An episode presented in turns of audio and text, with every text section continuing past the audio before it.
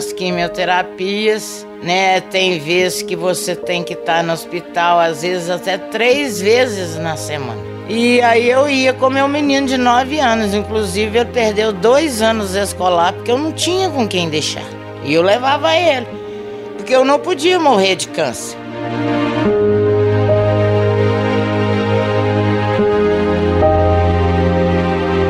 Vocês acabaram de ouvir a Rosemira Eunice da Silva Brandão, de 60 anos.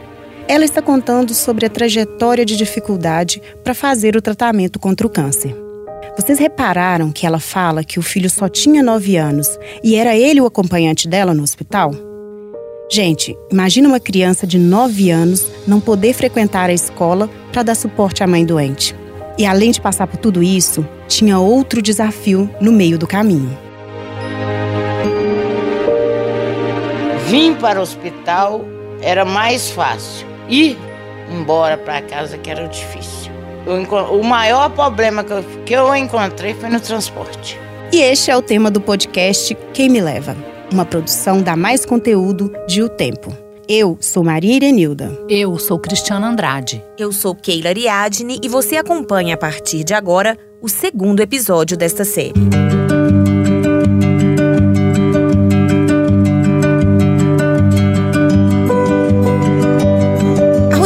Morava em São José da Lapa quando descobriu um câncer de mama. Começou o tratamento em Belo Horizonte, uma distância de mais ou menos uns 30 quilômetros. Isso lá em 2016. Ela demorou um ano e quatro meses para conseguir o transporte gratuito lá na prefeitura da cidade para fazer o tratamento. Resolveu um problema, mas tinha outro. A ambulância, logicamente, é muito boa. Não vou falar que seja ruim, não.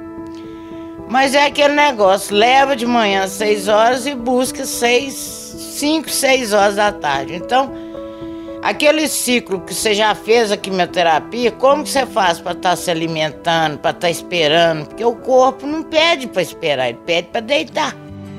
Pela Constituição, a Rosemíria nem precisava ter passado por esse perrengue. Sabe por quê? O Francisco Cristóvão vai explicar agora. Ele é presidente da NTU, Associação Nacional das Empresas de Transporte Urbano.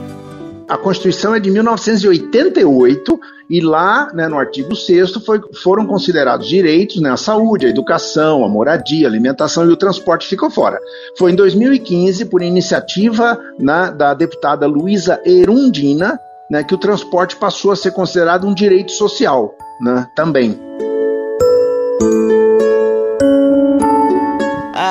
Cada sessão minha, quer dizer, né? O menino já não, já não era, passava de graça mais, é só até seis anos. Aí eu tinha que pagar a passagem de São José da Lapa, na época pagava 5,75 até no Vilarinho. Do Vilarinho eu tinha que pegar outra de 4,50 parar no centro para estar tá pegando outra de 4,50 para chegar no hospital para fazer a quimioterapia. Vamos interromper um pouquinho a Rosemíria para vocês terem noção desse custo. A gente vai considerar aqui os valores atuais das passagens. De São José da Lapa até a estação Vilarinho são R$ 7,75 mais dois ônibus até o hospital por R$ 4,50 cada. Isso dá R$ 16,75. Para ir e voltar já são R$ 33,50. Para ela e o filho, R$ 67,00. Agora, vamos voltar para ouvir a história. Agora imagina quanto que dá isso no final do mês. Você fazia, você ia quantas vezes por semana?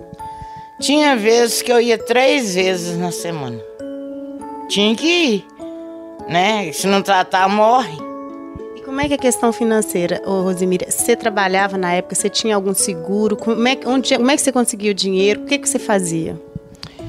Oh, na maioria das vezes eu vendi. Eu vendi tudo que eu tinha. Eu não tenho mais nada. Mais da metade das mortes por tumores no Brasil, 55%, acontece entre pessoas com baixa escolaridade e baixa renda.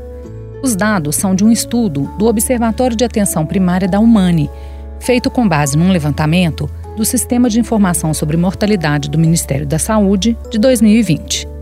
Aqui em Minas, só em 2022 foram diagnosticados 62.813 novos casos de câncer, segundo a Secretaria de Estado de Saúde. O doutor Gelsi Luiz Quintela explica que o abalo nas finanças vem quase como um efeito colateral para quem inicia o tratamento. Ele é coordenador de assistência do INCA, Instituto Nacional de Câncer. O diagnóstico de câncer traz para o paciente, para sua família, um grande impacto econômico.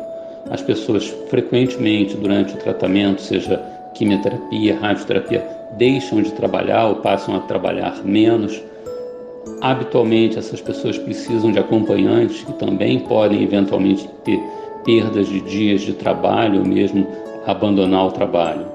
Os pacientes durante o tratamento oncológico acabam precisando, tendo outros gastos em termos de compra de medicamentos, mudanças na alimentação. Tudo isso traz um aumento no custo, nas dificuldades econômicas das famílias.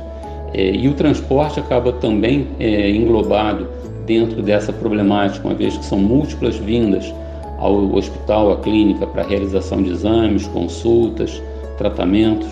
Então, é, são é, problemas severos que as famílias se deparam quando do diagnóstico do câncer. Vocês lembram que a Rosemíria precisou vender as coisas dela, né? Tudo que ela tem em casa hoje é ganhado.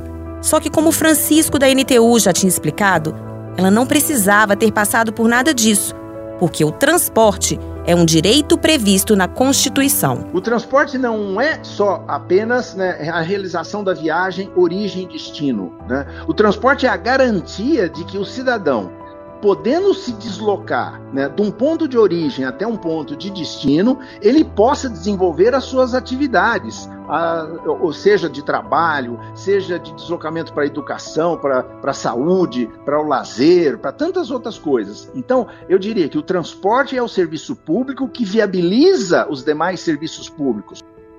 Rosimíria conseguiu vencer o câncer, mas ela ainda precisa de acompanhamento médico para tratar as sequelas as físicas, porque também ficaram muitas cicatrizes emocionais. Você se lembra quem é que levava ela para o hospital?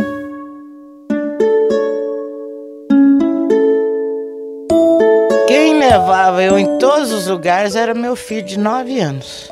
Então era ele. Deus me deu o anjo da guarda que me acompanhava 24 horas. Portanto, ele ganhou um crachá no Hospital São Francisco de acompanhante, uma criança de 9 anos. O que, que, ia fazer? Botar ele pra fora não podia. Eu não tinha mais ninguém que pudesse estar indo comigo. Foi ele. Eu me emociono por isso, porque eu sei o tanto que ele sofreu e o que ele chorou. É, é difícil. É muito difícil, não é fácil. Com esse nó na garganta, a gente termina o segundo episódio da série de podcast Quem Me Leva. Ah, e para matar uma curiosidade que provavelmente ficou no ar, o filho da Rosemíria, que na época tinha 9 anos, se chama Luiz. Hoje já está com 18 e trabalha em um supermercado.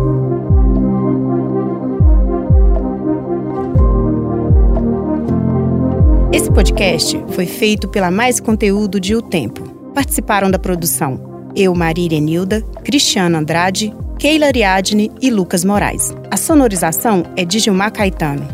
A série continua e você está convidado a acompanhar os próximos episódios.